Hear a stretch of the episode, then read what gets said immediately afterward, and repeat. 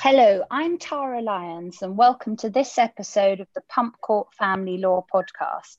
Today, I'm joined by Jesse Cook of Pump Court Chambers.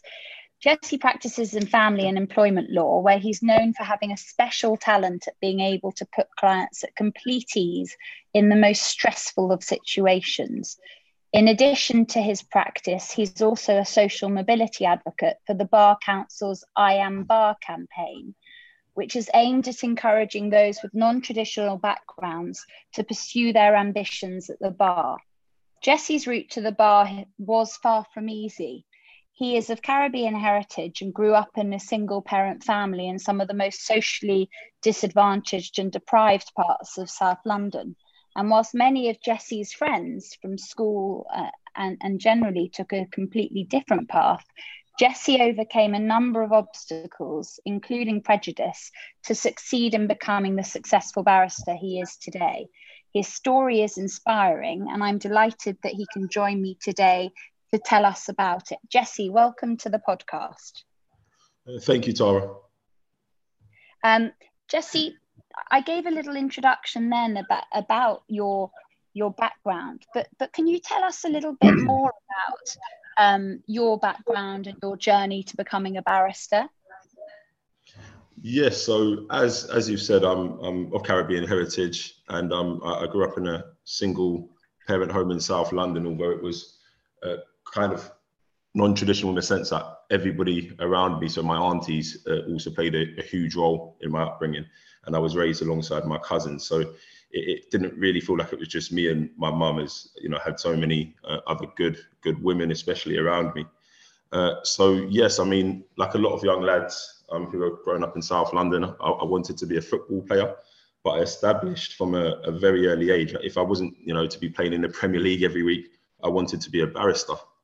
And um, one of the main motivations uh, for that was uh, when I was young, so around 13, 14, and you become a lot more aware of your surroundings and where you're growing up and the injustices that are occurring, um, I decided that I wanted to do something that would help to make a, a difference. And that's when I, I, started to take a real interest in, you know, English law, uh, the, the, legal system, um, different types of the legal system, how it functions. And I decided that I wanted uh, to do something that could really give back to my community and, and not just my community, uh, different communities and, and help sort of in, in, in the process of justice. So from, yeah, as I said, 13, 14 years old, I, I said I, I, wanted to pursue my, my career as a, a, a barrister.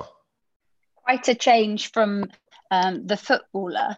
Um, but but having decided that actually you wanted to to pursue uh, a life at the bar, what steps did you take at that age um, to make that dream come a reality?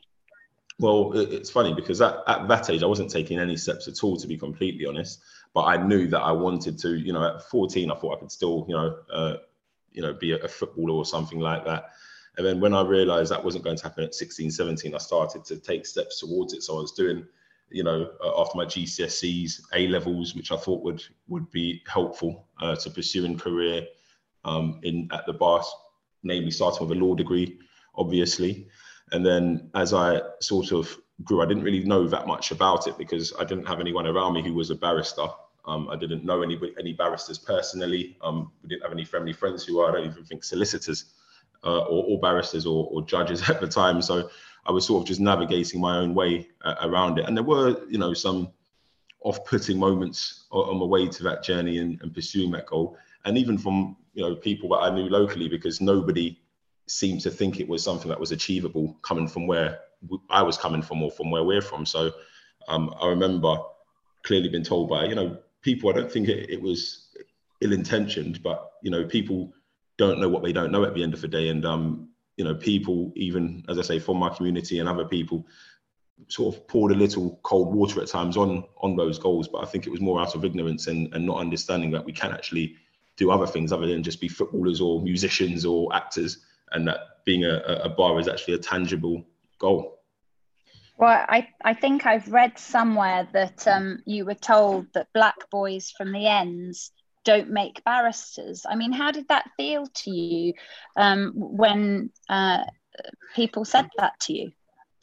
Well, at first, you, you do question it because, as I said, you, you, think, well, why not? And that was my initial reaction.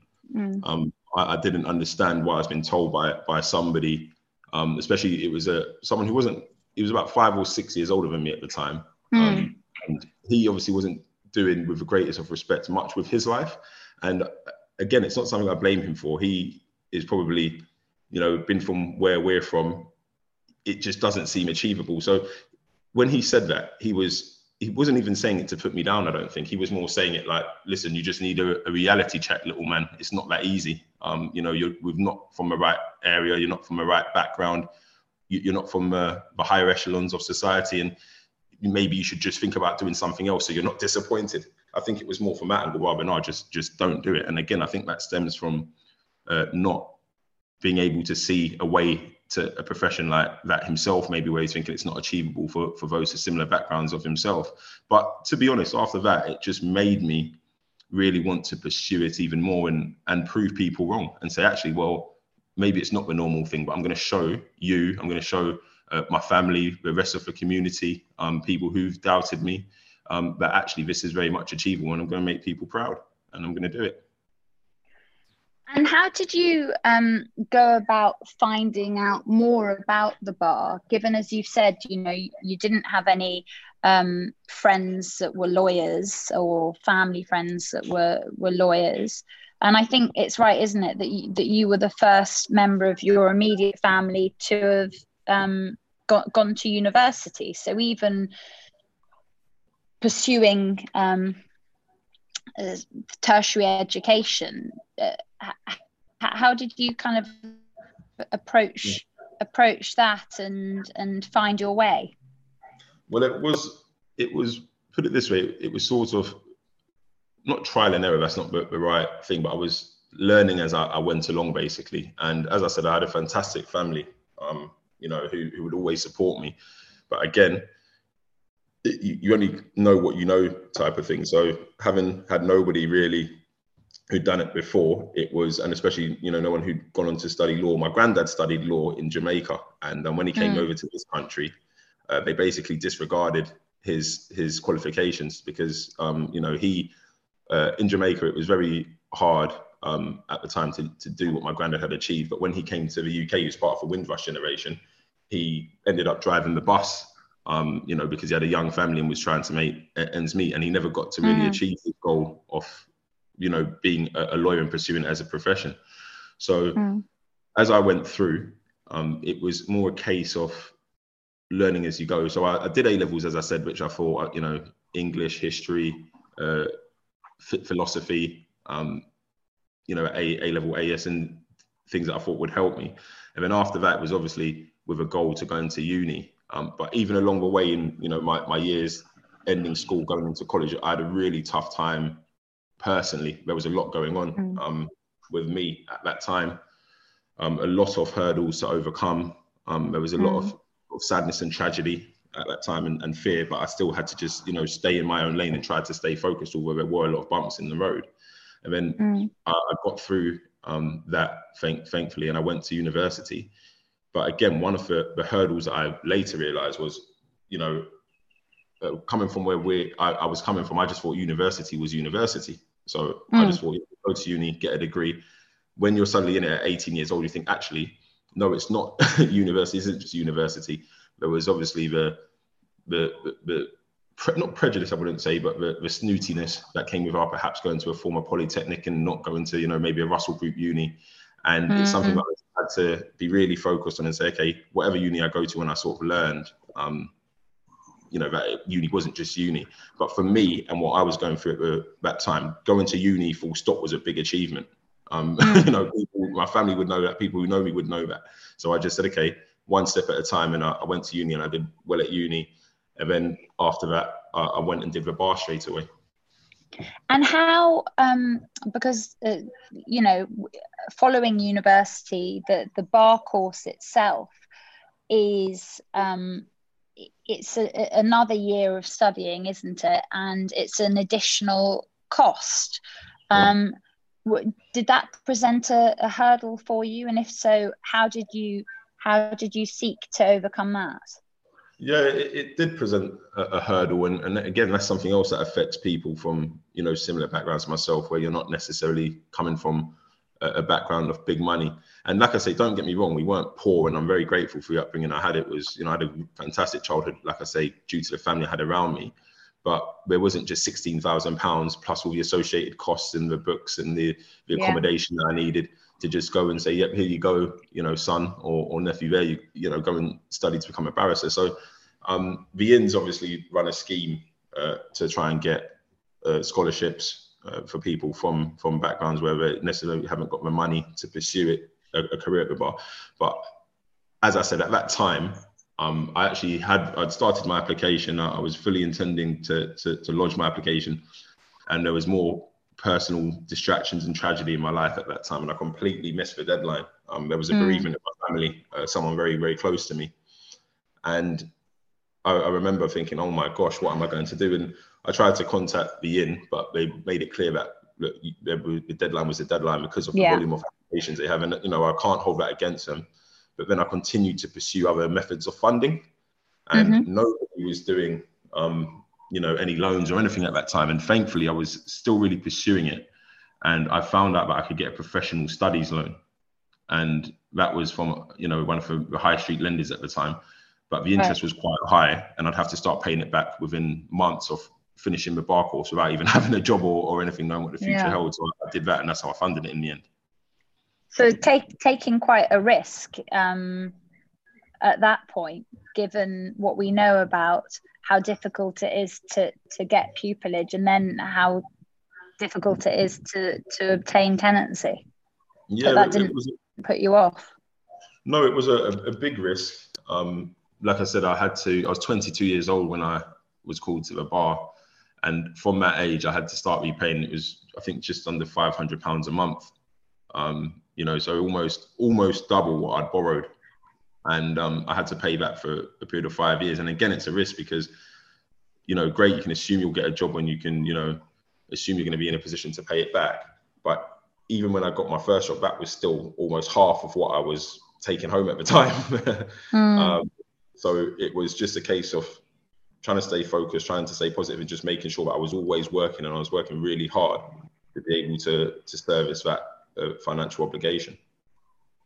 I mean, we've spoken about some of the hurdles that, that you had to overcome, but but just turning things on its head slightly and looking at the more kind of positive aspects. You know, what what support and encouragement did you receive along the way, um, which others who might um, be interested in pursuing a, a life at the bar might might be able to to gain some uh, encouragement from? I think one of the, the big turning points uh, for me was when I was undertaking the bar and we had a, a mentor scheme. And at first I thought, mm. no, I, I, don't really want to, you know, get a mentor. I just want to sort of do my own thing. I'm quite a private person. I don't really know anyone in this world. I'll just sort of press on and, and see where it takes me. But then I, I was encouraged to, to sign up for it. And I, I was assigned a, a mentor who was a, a QC, um, is a mm. QC called Stan, Sam Steen. And I think that really changed things for me because he gave me a completely different outlook in how much he actually tried to help me. Um, it yeah. wasn't just you know a mentor who's sort of you know you have an on phone call with. He was actually actively involved in firstly finding about me, finding out about me, my background, uh, what my motivations were, and sort of putting a plan in action to help me gain some really valuable experience. And, Amazing, yeah. And, and you know, I think you know if you speak to Sam, he'll just say he'll really downplay his role um, but mm. the reality is, I think he gave me the belief at that time that actually this is something I could do, and, and what he, he did for me, I'll always be, be, be grateful for. But I think even more importantly, why I was so grateful for what Sam did. Uh, like I said, especially someone who was a QC, and you think, oh wow, you know, the, the pinnacle of their profession is mm. on my way to the bar. I had some prejudices, or I don't even know if I, I, call it prejudice. I don't want to, you know, just say, okay, it's racism, but mm. there was some maybe ignorance where I'd experienced at the hands of other senior barristers before. And, you know, I think Sam helped to really reverse uh, what perhaps my perception was of, uh, you know, perhaps a middle class, middle aged uh, white male who's a QC in the profession. Can you give an example of, of that sort of um, prejudice or ignorance? Yeah. So, so one example, and I, you know, I don't want to just go into like you know saying, oh, you know, this and complaining, but one example was uh, when I was at a, a residential weekend. Um, as you you'll know, Tara, you know, we're we're trying to uh, get qualified and we're doing the bar, and um, there was a performance from some of the, the trainers at the residential weekend there were some silks involved and they were all acting really silly, you know, having a good time, showing us that actually, you know, although it's a very serious profession, we can still have a good time. And mm. later, I was at the bar, uh, not not the, not the bar as in the profession, but at the bar, yeah, at the, the hotel we were staying the actual at. bar, yeah, yeah, the actual bar, having a drink with a, a, a friend of mine from the, the BPTC, and uh, we were joined by someone who was a, a silk at the time. Um, or, or, was a silk, and he was asking us, you know, very very friendly conversation. And he was saying, "Oh, how did you enjoy that?" And I said, "Yeah, it was great. It was a, really interesting show because other people were, were showing their talents. Like there was someone playing the violin, someone playing the flute, and things like that." And he said, "Oh, it's a shame that you didn't um, do something. I thought you would have done a rap or something." Oh, goodness! And at the time, um, I just sort of laughed it off. But my friend who I was with, and he's you know a, a very nice guy, and has a real strong sense of justice, and he's very middle class, middle class white male. Um, you know, yeah, to both doctors. Um, he was outraged. He was absolutely incensed, and he couldn't believe that. He just said to me, "I was one of, I was, if not the only black male there, I was one of very few." Mm. And he was so upset, and he said, "No, that is outrageous. Why should he ask you that you should have done a rap? Um, you know, we yeah. should take this further. We should, you know, report that." And I, I said, "No, we're not going to." Do any of that. You know, before I'm even let into the bar, if you like, or called to the bar, or let into the establishment, as if, if that's what you want to call it. I just thought it would have, you know, uh, yeah, detrimental effect on my prospects, basically.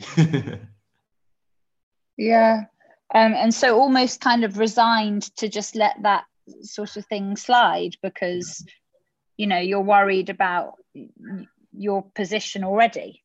Yeah, well, well, exactly, and it's not just that. I mean, at the time, like I said, where I'm from, it's not the done thing. You don't just go and tell tell someone does something you don't like. You yeah. don't just run to the authorities. That's sort of how yeah. it's almost like an unwritten code. And yeah. it was, I think, it only really started to affect me later when I, I thought, you know, when you're getting close to getting pupilages and you're having interviews and you you're getting rejection after rejection. I remember thinking back to that moment and thinking, well, you know what, maybe he's right. Maybe, you know, that's just how I'm seen. A, a young black lad yeah. who maybe just go and be a rapper or, you know, someone yeah. who they, they, don't take me seriously because of maybe yeah. the color of my skin or, or, my appearance. And, um, yeah. you know, it, it, was something that I had to sort of put to the back of my mind mentally and continue to pursue it. And, and yeah. that's when I say Sam Steen helped me realize that not everybody saw me as someone who should just get up on stage and do a rap, perhaps because I'm, I'm black and just speaking about Sam, just just so others can find their own Sams in life. What, at what stage were you when you were assigned Sam as your mentor, and how would others who are looking for a similar um, sort of setup with a mentor to help them, how would they go about um, finding one? So I was uh, doing the, the BPTC, so I was actually yeah. on undertaking the course at the time, and it it was set up through the Inns. Uh, so I'm with Inner Temple. It was set up through their uh, mentoring scheme at the time. And I know all of the Inns, I think, now have their mentoring scheme. So you can often reach out and, and inquire if you do want to be assigned a mentor. Several different chambers have mentoring schemes, not just for their own uh, internal uh, members, but for also people uh, trying to pursue a career at the bar.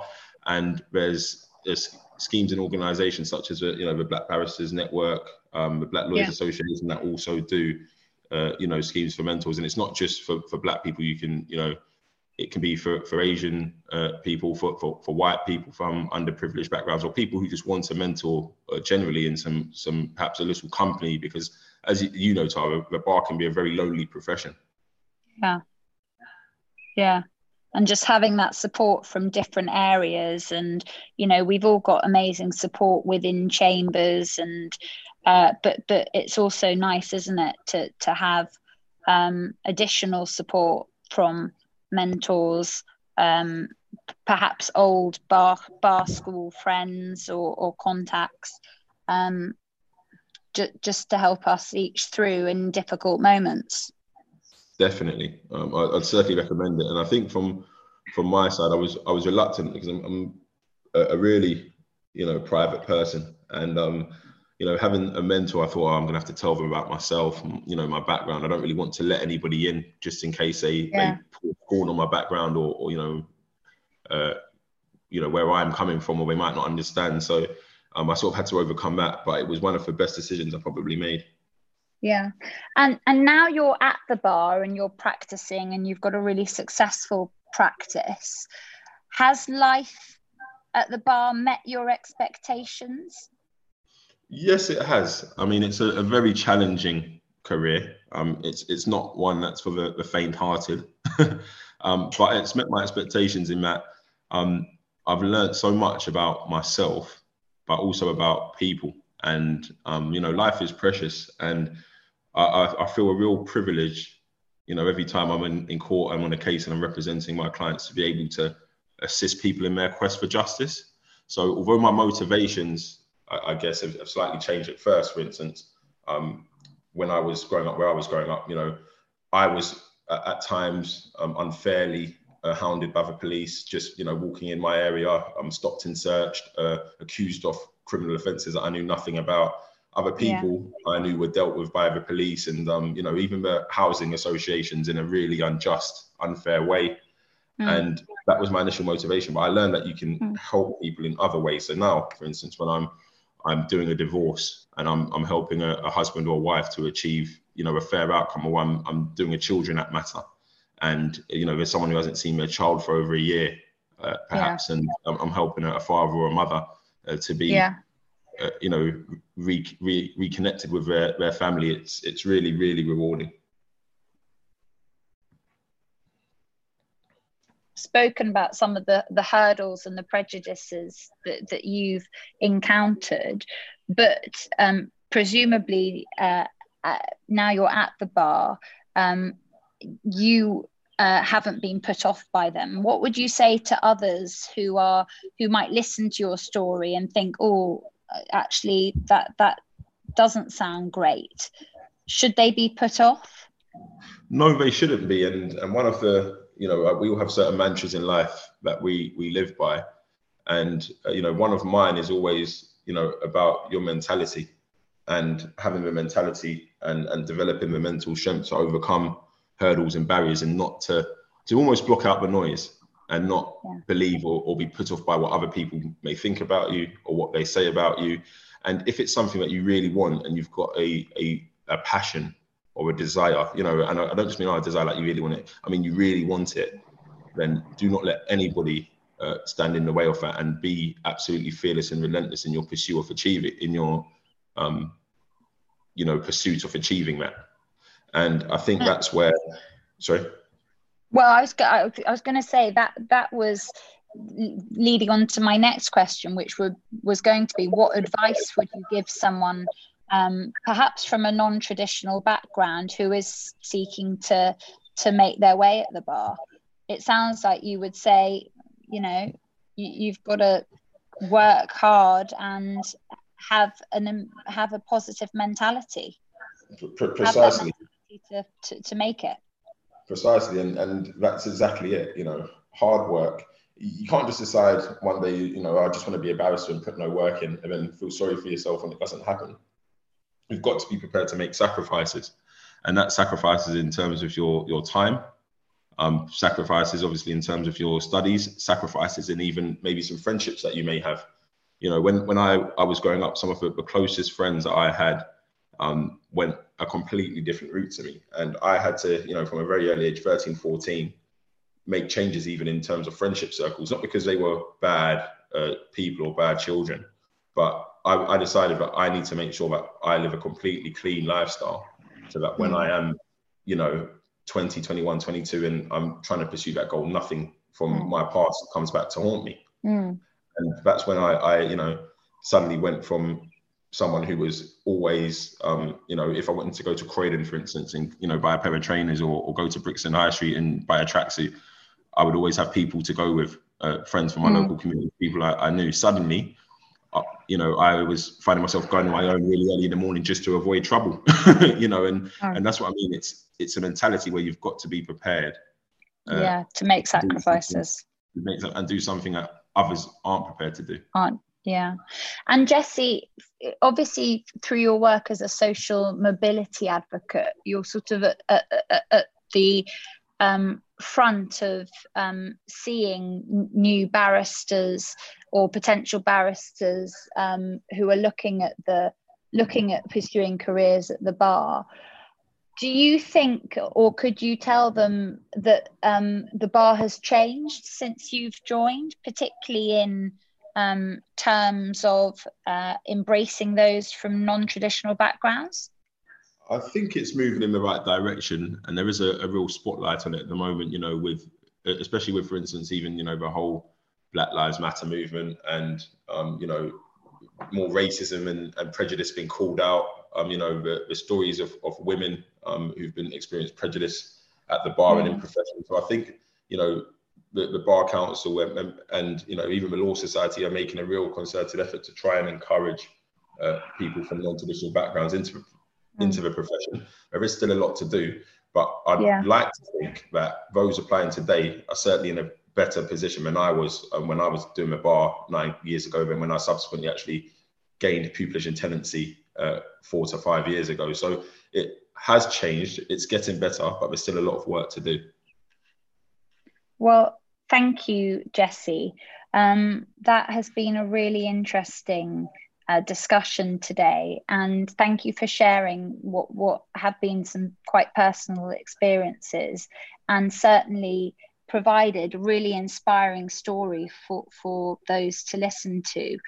Um, next week, I will be joined by Oliver Pearson, who is going to be looking at the provisions of the uh, bill that, that's been proposed by Baroness Deech. And we're going to be looking at um, the, the, three main changes that have been proposed and, and how uh, they would affect um, the current law on mat- matrimonial finance. Um, Jesse, thank you so much. An absolute pleasure, Tara. Thank you for having me.